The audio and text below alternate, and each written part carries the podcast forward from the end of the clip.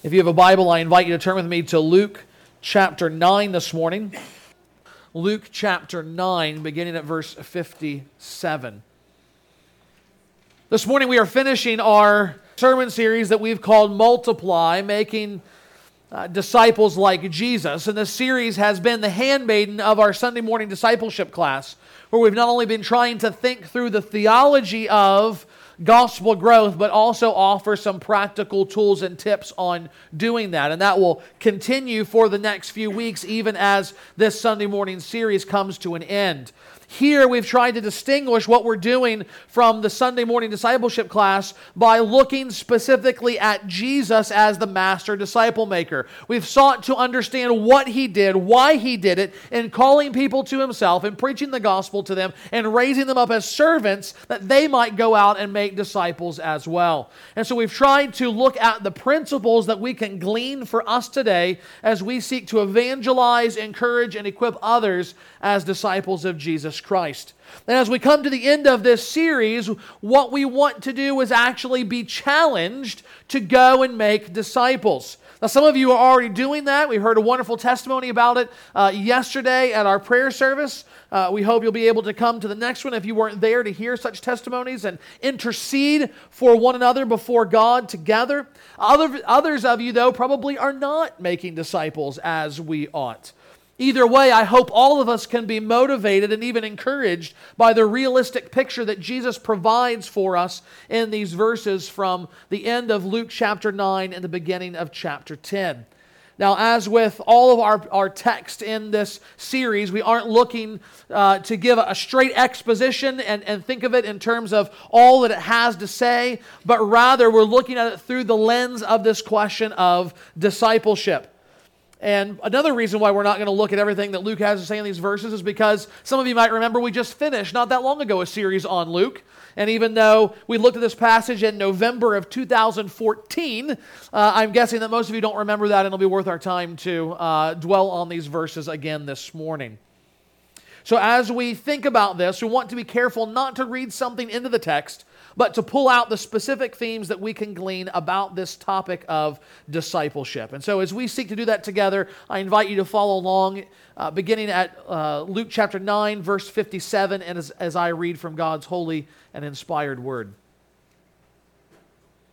We read of Jesus and his disciples, and Luke says that as they were going along the road, someone said to Jesus, I will follow you wherever you go.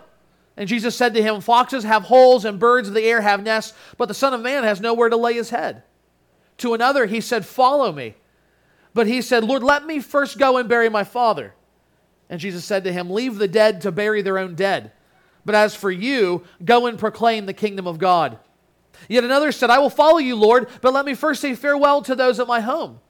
Jesus said to him, No one who puts his hand to the plow and looks back is fit for the kingdom of God. After this, the Lord appointed 72 others and sent them on ahead of him, two by two, into every town and place where he himself was about to go. And he said to them, The harvest is plentiful, plentiful, but the laborers are few. Therefore, pray earnestly to the Lord of the harvest to send out laborers into his harvest. May God bless the reading of his word. Jesus encounters three different people in the first half of these verses that we'll be looking at. And notice that the common word in each of these little vignettes is the word follow. Uh, we find it in verses 57, 59, and 61. Sometimes it's a command, sometimes it's a commitment, but it's what holds these verses together. In other words, Luke is helping us to understand what it means to follow Jesus. What does it look like in our lives? What are the expectations for us? And if we're not careful, uh, we'll, we'll, misunderstand. These verses are helpful to us because sometimes we think of following Jesus as if we're doing him a favor. All right, Jesus will be part of your team. I'll bring all my resources. I'll bring all that I can do, and, I, and, and I'm going to do this for you. But just understand, uh, I've got some things that I want for myself as well. We think of discipleship, of following Jesus, if it's some kind of trade negotiation. But Jesus makes clear that it's quite the opposite of that. There are no negotiations, there are no terms of agreement. Jesus says, I lead and you follow.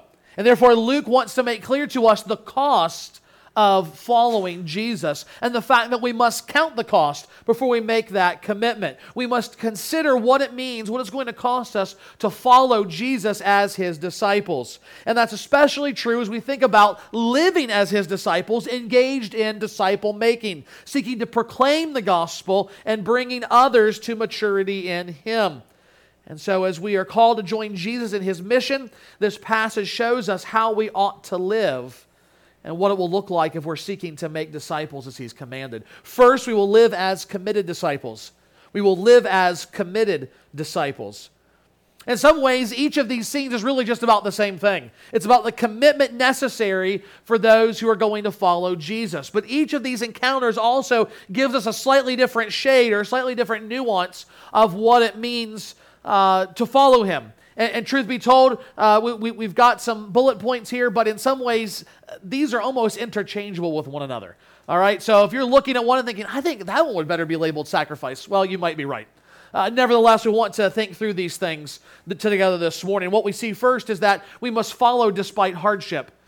We must follow despite hardship. Luke says, as they were going along the road, someone said to him, I will follow you wherever you go. That is a bold pronouncement before Jesus. And uh, I've heard similar, though much less bold, pronouncements as a pastor. In fact, uh, very often in the history of this church, there have been people that have been here, first time visitors, and uh, at the end of the service, they'll come up to me and say, I just love this service. I'm joining this church. And at first, I was like, Great, we'll see you next week. And they never showed up. And then I noticed a pattern. Every first time visitor who came here was a, uh, a, part of our church service and would say to me at the end, This was great. I'm going to join this church. They never came back. What I also discovered is that most of those people were people that have been raised in church, have been out for several years, and what they came and got was a glimpse of what God wanted their life to be. They heard God speaking through His Word. They saw the loving fellowship of His people. They thought, yes, I want that. But in their bold proclamation, they had not actually thought long term? What is it going to mean to commit myself to Christ and His people? What's it going to mean on Sunday mornings when I've been up too late on Saturday nights? When I can't uh, go off on vacation all the times that I want to? When I can't do all the things that I would normally do on a Sunday morning, but I'm going to actually commit to the fellowship of God's people? It was a bold pronouncement without any forethought of what it actually was going to entail. And that's exactly what we see here in this passage. This person says to Jesus, I will follow you wherever you go. And how does Jesus respond? Foxes have holes and birds of the air have nests, but the Son of Man has nowhere to lay his head. Jesus is giving this guy a reality check. He recognizes this guy is making a bold claim, but he doesn't really understand what he's saying. So Jesus gives him a glimpse into his own life. He wants to make sure that he understands that following him is not a pathway to fame or ease or wealth or comfort. More than likely, that's what this guy was looking for. At this point in the narrative, uh, uh, in, in Jesus' life, that there is a huge swell of popularity among the people. There, there are crowds following Jesus. There, there, there are people that want to be associated with him for all of the things that will come with that popularity. But Jesus knows this man's heart. And he wants to be clear that following him is not going to lead to comfort, it's going to lead to the cross. It's interesting that Luke says this man comes to Jesus and his disciples while they were going along the road. Now, if you're tracking through Luke's gospel, you realize that not long before this, Jesus has made the determination to go to the last time to Jerusalem. And for him, that means death on a cross. And so, as they are all along this road to Jerusalem, to the cross, to Jesus' death, that's when this man comes and makes this bold pronouncement. And what Jesus wants to do by highlighting the hardships and the homelessness of his own life is that this is indicative of his ministry and an indicator of what was to come. But it also sets the temperature for the lives of his disciples. Jesus was clear from the outset of his ministry if anyone would come after me, let him deny himself and take up his cross daily and follow me. Now, of course, Jesus is a Savior who provides salvation by way of his own death. He died a real physical death under the wrath of God towards the people of God. And being raised back to life now, having atoned for their sin on the cross, he calls all men everywhere to follow him, to follow him even in death. Not that we would get on a Roman cross, not that we would actually sacrifice our lives in the same way that he did to save ourselves, but rather we would die to ourselves our wants, our desires, our ideas about life are idolatry. In other words, that we would live a life of sacrifice following after the pattern of Christ Himself. Jesus died to free us from our sins and its slavery there, and He calls us to continue the trajectory of that life. Now that we have been freed, not to dabble in sin, not to tinker around with our own thoughts, but to make a decisive cut with our old life, to put those things to death that we might find abundant life in Him. Why does He call us that? Call us to do that, to take up our own cross and follow Him? For that very reason, that we will find life abundant and free and joyful living under the lordship of Christ rather than seeking to try to live under our own lordship. All of this is part of following him even in hardship. But we also see that we will follow in, with sacrifice. We will follow with sacrifice. After one man promises to follow Jesus, Luke says that Jesus looks at another and extends an invitation. Now, I say man because that's just default to how I talk, but you realize Luke doesn't tell us man or woman in any of these things. So don't feel like, oh, these are all knucklehead guys Uh, nothing to do with me. No, that this is this is putting all of us in the position of these individuals and asking, is this how I would respond to Jesus? So another said to him, verse 59, or rather, Jesus said to another, Follow me. But he said, Lord, let me first go and bury my father. And Jesus said to him, Leave the dead to bury their own dead, but as for you, go and proclaim the kingdom of God. Now, at first glance, Jesus seems very anti family. But let's keep a couple of things in context here. First of all, the larger context just of Jesus' life and ministry shows us that Jesus was not inherently anti family. Uh, elsewhere, he will castigate some of the Pharisees who tried to use serving God and, and setting apart uh, finances as, as, to give as an offering, as an excuse not to honor their father and mother, not to help them in old age. And he said, That's terrible. He says that that's not the way things are meant to run. You're supposed to honor your father and mother. Second, though, we need to consider the cultural context. In Jesus' day, this idea of a, of a burial process was huge. You know, today it's, it's very quick. Uh, the body goes to the morgue. Uh, the, the, there's a process of embalming that takes place. There's a funeral shortly after that, and they're in the ground. It's within anywhere from three to five days, usually. That's not the case in the ancient Near East. After death, the body would be anointed, it would be put in a tomb, and it was left there to decay. Afterwards, the bones would be collected and put into a little ossuary box and then laid into the family tomb. Likewise, history tells us the father was sick to the point of death. The son wouldn't even be talking to Jesus. He would be expected to stay at his father's side up until the moment of death. Now, knowing all that creates a very different picture of this man, his situation, and Jesus' response. It's not like today, and Jesus looks at us and says, Follow me. It's like, Well, I need to go bury my father tomorrow. Can, can you wait? And Jesus like, No, leave now. It's not like that at all. This guy is looking for an excuse to distance himself from the commitment that Jesus is calling to, not just with 24 hours or even two or three days, but perhaps as much as a year or more lifetime. And so Jesus says, Leave the dead to bury their own dead, but as for you, go and proclaim the kingdom of God. Now, how can the dead bury the dead? Well, remember that the Bible speaks of two kinds of death the first is obvious it's physical death. The heart no longer beats, the lungs no longer breathe, the brain no longer thinks. This is the kind of death that leads people to crying over your body and putting you into the ground. But there's also a spiritual death. In this kind of death, the body continues to live. Sometimes it lives really, really well, but you are dead to the things of God. You care little to nothing at all for him. You may talk of God, you may think of God, you may pay lip service to God, you may even be here at this church service, but God makes no difference in your life. How you live and raise your children and talk to your spouse and spend your money, none of those things are affected by God. You are, biblically speaking, far worse than physically dead. You are spiritually dead. So Jesus calls this man to follow him and he says, Well, well wait, let, let, me bury my father. And he says, Leave the dead to bury the dead. In other words, let the spiritually dead worry about burying the physically dead. Or, do not let your life be driven by the thoughts, opinions, and expectations of those who are not alive to the things of God. Sometimes our friends and our family, especially our parents, will leave an indelible mark in our lives. We ought to be rightly thankful to God for them. But if they are spiritually dead, we cannot let them hinder us from following Jesus. We cannot We, we, we cannot allow them to stop us from doing what Jesus calls us to do. We must sacrifice ourselves to those things and live according to Christ's calling. That means spending time and giving resources, skipping maybe even family events in ways that make no sense to them, that might even frustrate and anger them, but demonstrate our commitment to make disciples. I'm not saying that we should be unloving or unkind or intentionally antagonistic to our family. But when they complain, when they correct you or try to get you to change your mind about fundamental ways of living out the Christian life, what are you going to do? Are you going to capitulate and allow them to be your king? Or are you going to follow Christ as your king and allow him to lead you and guide you and tell you how you ought to live? That's the choice that we have to make in following Jesus. It means we'll have to live a life of sacrifice. There will be things that must be given up. Not just sinful things that we ought to be giving up anyway, but sometimes good and helpful things, but things that have no, no understanding of God's things.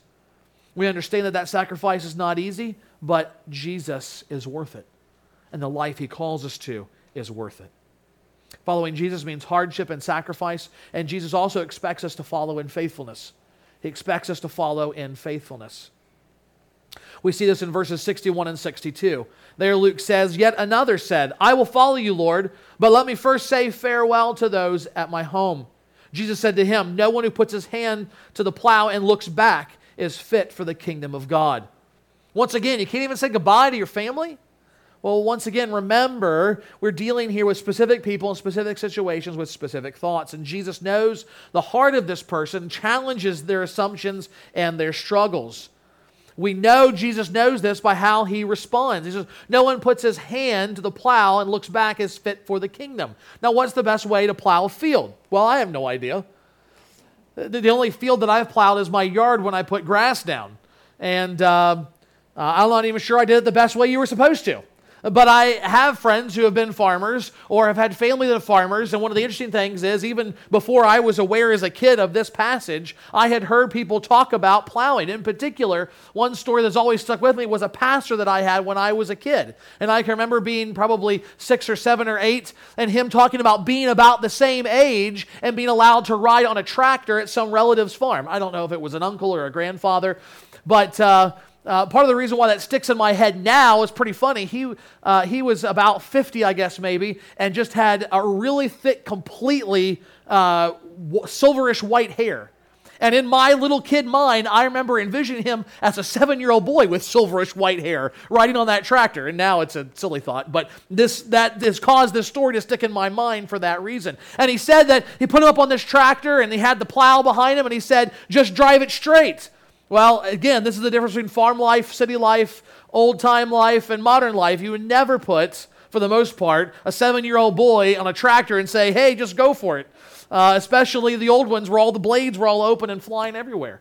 Uh, but that's exactly what this kid did. And he got yelled at because he wanted to see the plow at work. So he kept turning around doing this, wanting to see the plow. Well, what happened when he's doing that? As he's turning around, he's twisting his whole body and the tractor is turning.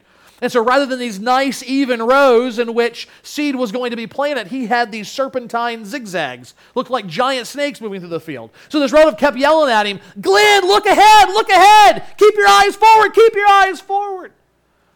And that's very much the temptation that this guy is struggling with not to keep his eyes forward, but to keep looking back, to keep looking back. And what's going to happen is a life that is not consistent, that is not worthy of the kingdom of God.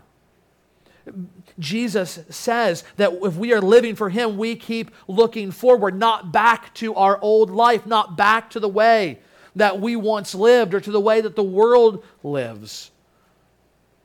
No one who puts his hand to the plow and looks back is fit for the kingdom of God. Those are striking and powerful words. They strike at some of us today. Some of us were saved at an older age and we had a lifestyle and a mindset that was already set against the things of God. We might not have known, we might not have said we hate God, but if we're not following Him, then our life is inherently at enmity with Him.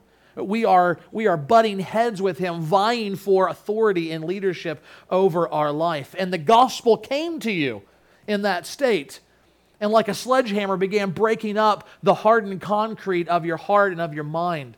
But the temptation is still there to look back to think back to the way it used to be, to think of your old life, and maybe even go with your old friends to your old haunts and be engaged in the same old sins. The, the temptation is not to is to, there to not cut the rope fully from what was before. Such people deserve our attention and need to hear the warning of this passage. Jesus says they are not fit for the kingdom. I read that and I don't think he's merely saying they ought to live differently. I think he's saying they will not be in the kingdom for those who vacillate, one foot in the world and one foot in heaven their whole life, it reveals on the last day probably that they've never really actually made a commitment for Christ. They've never really put their faith in Him and sought to follow Him as their disciple. So Luke is showing us the words of Jesus that part of following Jesus following him faithfully, keeping our eyes fixed on the promises of the gospel, always seeking to put one foot forward, continuing to grow in the grace and knowledge of our Lord and Savior Jesus Christ. Now, to be clear, though, Tim Keller is absolutely right to remind us that absolute commitment is not the same as absolute obedience. No one can obey absolutely. Everyone is a sinner, but absolute commitment means a willingness, he says, to abdicate the throne of your life, a willingness to take all conditions off of your allegiance to him. I think that's what exactly what Jesus is getting at here. In the end, through these encounters, Luke shows us that following Jesus as a disciple is about more than just believing certain truths. Those truths are essential. We confessed some of those truths together this morning. But those truths are combined with a lifestyle that shows an obvious and costly allegiance to our Savior. When we follow Jesus, no one else ought to get in the way. Jesus calls us to follow him as committed disciples so that we can fulfill our purpose as commissioned disciples as commissions disciples. This connection is clear, I think, because right after these expectations of commitment are laid out by Jesus, we see him sending out 72 disciples on mission. That's how chapter 10 begins. After this, the Lord appointed 72 others and sent them on ahead of him, two by two, into every town and place where he himself was about to go. Now remember, these 72 are beyond the 12. In the beginning of chapter 9, we saw Jesus sending out the 12, those that would be the apostles. He sent them, and now he is sending more. And I'm highlighting that distinction because I want us to see that these aren't just some kind of leading disciples, these aren't some kind of level of, of maturity that we have yet to reach. These aren't just really committed people, they're all of us. They're just everyday disciples that are commissioned, that are sent out by Jesus, commissioned specifically to do two things. First of all, to labor in preaching. To labor in preaching. In verse 2, Jesus talks about laborers going into the harvest field.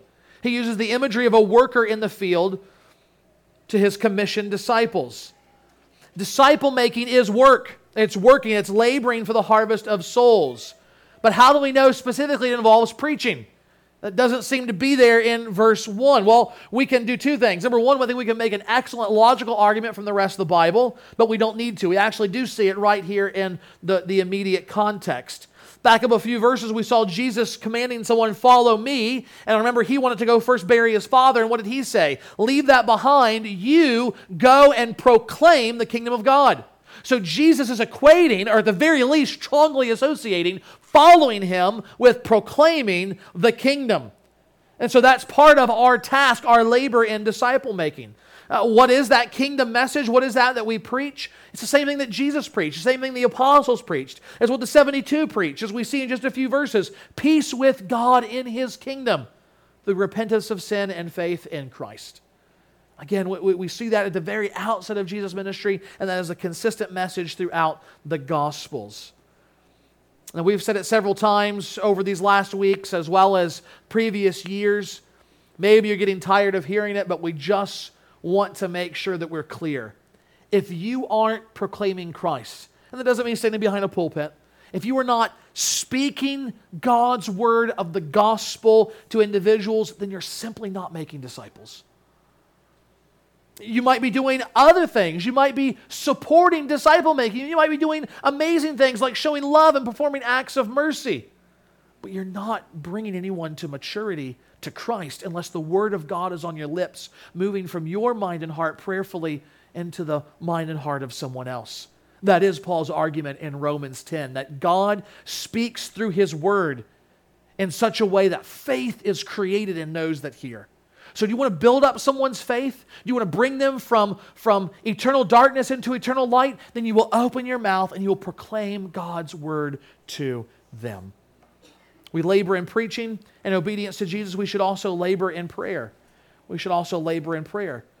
Disciple making disciples or, or, excuse me, disciples make disciples by preaching Christ, and then they pray for God to raise up others as well. Look at verse 2. He said to them, The harvest is plentiful, but the laborers are few. Therefore, pray earnestly to the Lord of the harvest to send out laborers into his harvest. Jesus says, The harvest is plentiful. What does that mean? That means there is a huge field out there.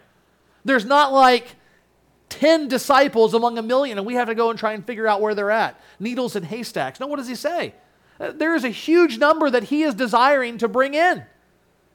But is the 50 of us here today going to get it all done? Just the Tri Cities alone? Probably not.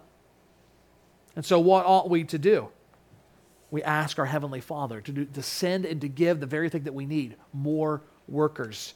Jesus says, The harvest is plentiful, but the laborers are few. Therefore, what do you do when the laborers are few? Therefore, pray earnestly to the Lord of the harvest to send out laborers.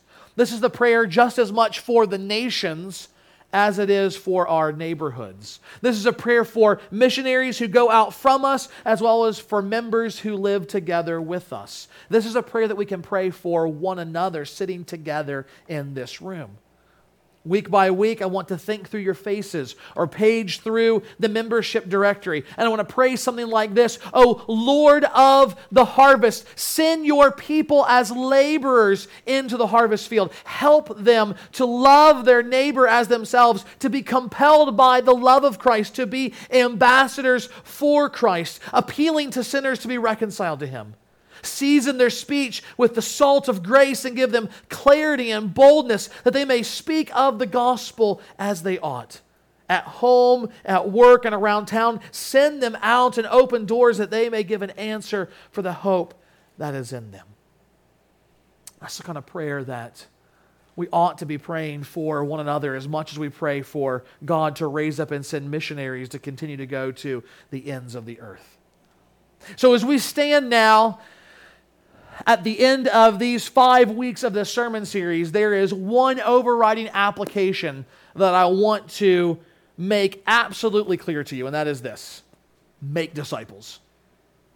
Make disciples. Do it despite hardship and sacrifice and with faithfulness. Do it through preaching and prayer. Make disciples. Evangelize, encourage, and equip people to maturity in Christ for the glory of Christ.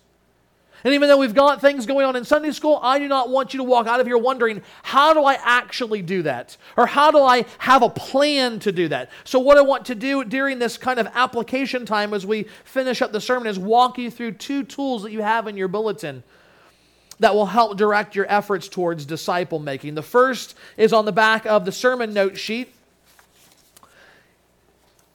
It's the mission minded worksheet. This is uh, the first thing that we're going to take a look at. First of all, notice how it's laid out. Beginning at the left and moving across the page to the right, we see what it looks like for a person to move from being lost in sin to save in Christ and matured until the Lord's return. That process is divided up into three large categories that we've been talking about and have been the focus of our sermons over the last few weeks evangelism, encouragement, and equipping. But there's also then that kind of further breakdown of categories as well. And let me just walk through these with you so you're absolutely clear on, on what we're talking about here with these terms. First of all, is raising awareness.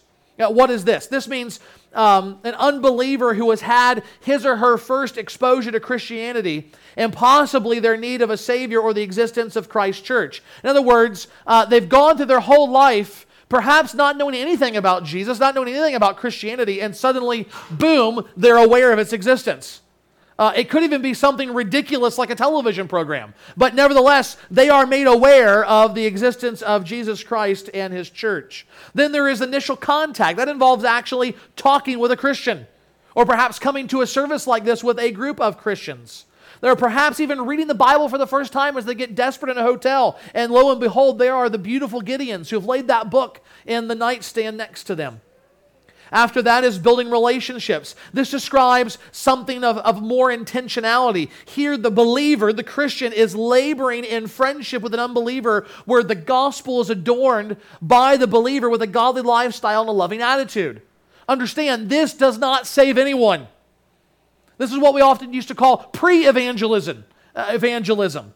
You have to actually get to sharing Christ before someone will become a Christian and experience salvation. And that's the, the fourth thing across that grid here sharing Christ. This is evangelism proper. Uh, you are walking that person through scriptures. You, you are just quoting them from memory. You are reading a tract with them or doing a Bible study with them, but you are actively sharing Christ with an unbeliever. They're hearing about the God who created them, about this, their own sin, which separates them from that God, about the Savior who offered his life for them, and their necessary response of repentance and faith. Then there's follow up. If that person moves from just having Christ shared with them to believing in Christ, they, they become a believer, then you move from evangelism to encouragement, and the first thing you do to encourage them is to do follow up with them. This is the coming alongside a new believer, explaining to them not only the basics of biblical doctrine, but how to actually live the Christian life. How do you do what Jesus says and abide in His Word? How do you abide with Christ? Through Scripture and prayer. You're helping them make a good start in the Christian life. Then comes nurture, that kind of lifelong effort at helping faith grow in another believer through loving correction and comfort by the prayerful speaking of God's word. Then comes equipping. And there's two parts here. First of all, it's being trained. That means you are receiving instruction in theology and ministry skill from someone else for a specific ministry of the church or to unbelievers. On the other end is training. You're the one giving instruction in theology and ministry skills to someone else. Now, if you're a Christian here you need to use this tool to think about what are you involved with? Who are you involved with? What are you actually doing when it comes to disciple making? Usually, the first time you look at a, a, thing like this, you realize everything that you're doing is clumped into one or two, maybe even three things, and that's it.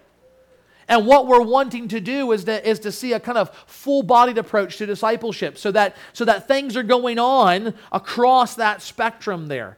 If we're going to be serious and systematic, then we need something, some kind of a tool. Maybe you don't want to use this, that's fine. But we need some kind of a tool to be honest with ourselves and evaluate how we're obeying Christ's command. So, either today or after Rock the Block, or whatever, whenever you have find the time, sit down and on that left column that says ministry or person, uh, you write down all the things or all the people that you're involved with and then you just go across and you put a check mark or a circle or some kind of fancy star, whatever little icon you like, in the box where that follows, right?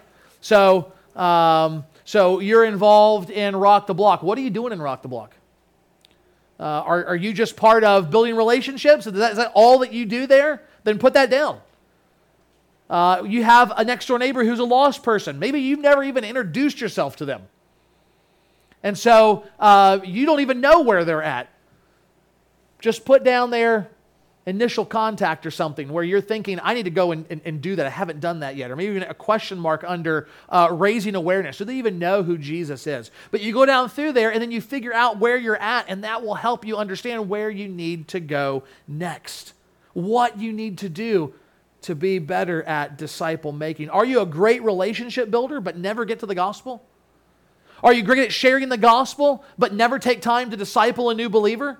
Are you willing to speak into the lives of others to encourage them, but always unwilling to let someone equip you for more specific and greater ministry effectiveness?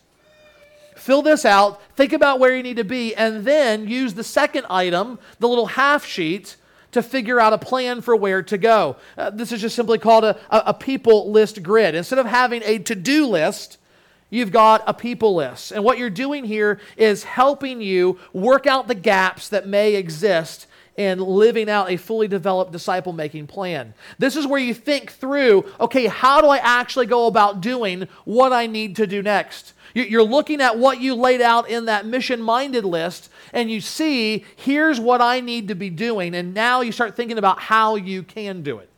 So, for example, let's put this in, in practical terms. Say you're like uh, one of the members in our church, and you work with a handful of young guys who know nothing about God, care nothing about God, and are just living for themselves. You talk with them a little bit, you have a friendship with them, uh, but you've never gotten close to the gospel with them. what, what are you going to do? Uh, well, you can list their names uh, individually on that mission minded worksheet under pre evangelism. Uh, you've met with them, you're, you're, you're building a relationship with them. Now, now you need to go farther. So you can do a couple of things. You could just get all those guys together and say, hey, we're going to do a Bible study together at, at lunch at work. Well, that might work, but maybe, maybe you want to start small. And you say, God, just give me one or two of those guys. Just give me one or two of them that I can start deepening my conversations with them. That, that, I, that I, can, I can intentionally start getting to spiritual things in that conversation. So you write down their name, you write down what you want to do, and then you're going to write down how, what you're going to actually do, how you're going to go about doing it. You've got the people, you've got their names down, you've got the purpose, intentional gospel conversations, and then the plan. What are you actually going to do to make that happen? Okay? So you might write down Monday morning weekend talk. When everyone's talking on Monday morning, hey, how was your weekend? What'd you do? You have an intention in your mind. You're going to talk about church. You're going to talk about your community group. You're going to talk about the, the, whatever you heard from this pulpit or talked about in class or studied on Sunday night. That's what you're going to make a point of talking about. Not in like a way that you're going to like say, all right, for the next 30 minutes, I'm going to outline you everything that I heard on Sunday. That's probably not the best thing. But you might say something like, Oh man, I just was reminded this week uh, from a wonderful passage out of uh, the Bible about how much God loves us, despite the fact that we don't love Him and we are rebels against Him. That'll start a conversation really quickly, won't it? Or you might put news story comments.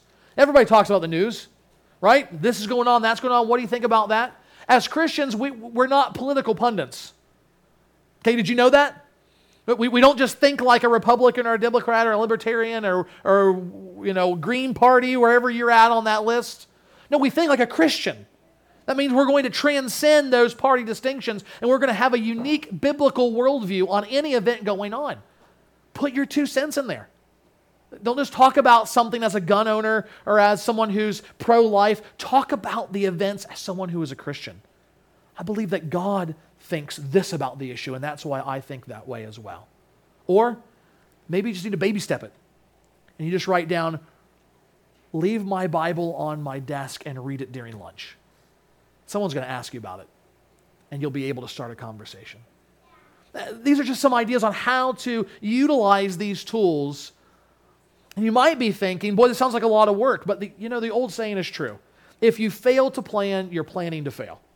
If you don't have something down in your mind, in your heart, on paper, some level of accountability, you're just not going to do it because we're fearful. We're fearful of rejection. We're fearful, fearful of people not liking us. We're fearful of people rejecting Christ and us feeling like we did something wrong. And so we need something that's going to help us cross that pain line, get past the fear, and get on to viewing people like Jesus did as a field ripe for harvest, needing to hear about the amazing love of Christ who brings them forgiveness and freedom from their sin. No one just starts into a robust disciple making lifestyle. We need to make a plan to be prayerfully disciplined to carry it out. Sharing the gospel, seeking to call people to faith in Christ for the salvation of their souls, speaking God's word for ongoing growth and edification of God's people here at this church, spending time investing in the believer or allowing someone to invest in you for training in greater effective ministry in Christ. This is the task of disciple making that Christ calls us to. It is, as we've been told many times by many different people, the standing marching orders of the church from Matthew 28 to make disciples. So let us joyfully follow Christ on that path. Father, we are so thankful for our forgiveness and life in Christ. I pray that perhaps those that are here and this whole idea of disciple making is foreign to them. But Father, they're hearing about Jesus who died to save them, and they find that so attractive and appealing. Perhaps they've never thought about the gospel. They've never thought about Jesus who offered his life for them and who came back to life and calls them to follow him. God, I pray that you would open their minds and hearts to understand that gospel, to seek out more of it, that you would put people in their life that they might come to faith and believe. And Father, that you would excite us about the task of disciple making. Father, we can do and labor for so many things, so many good things in this world, but Father, here we labor for eternity. We, we, we get to see ourselves being tools used by you to actually change and shape and reform sinful souls into the glorious image of Christ. Father, may that bring joy and excitement to our lives. And Father, may you give us the grace that we need to faithfully pursue this task, no matter how small or how large our ministry might be. We ask it all in Jesus' name and for his sake. Amen.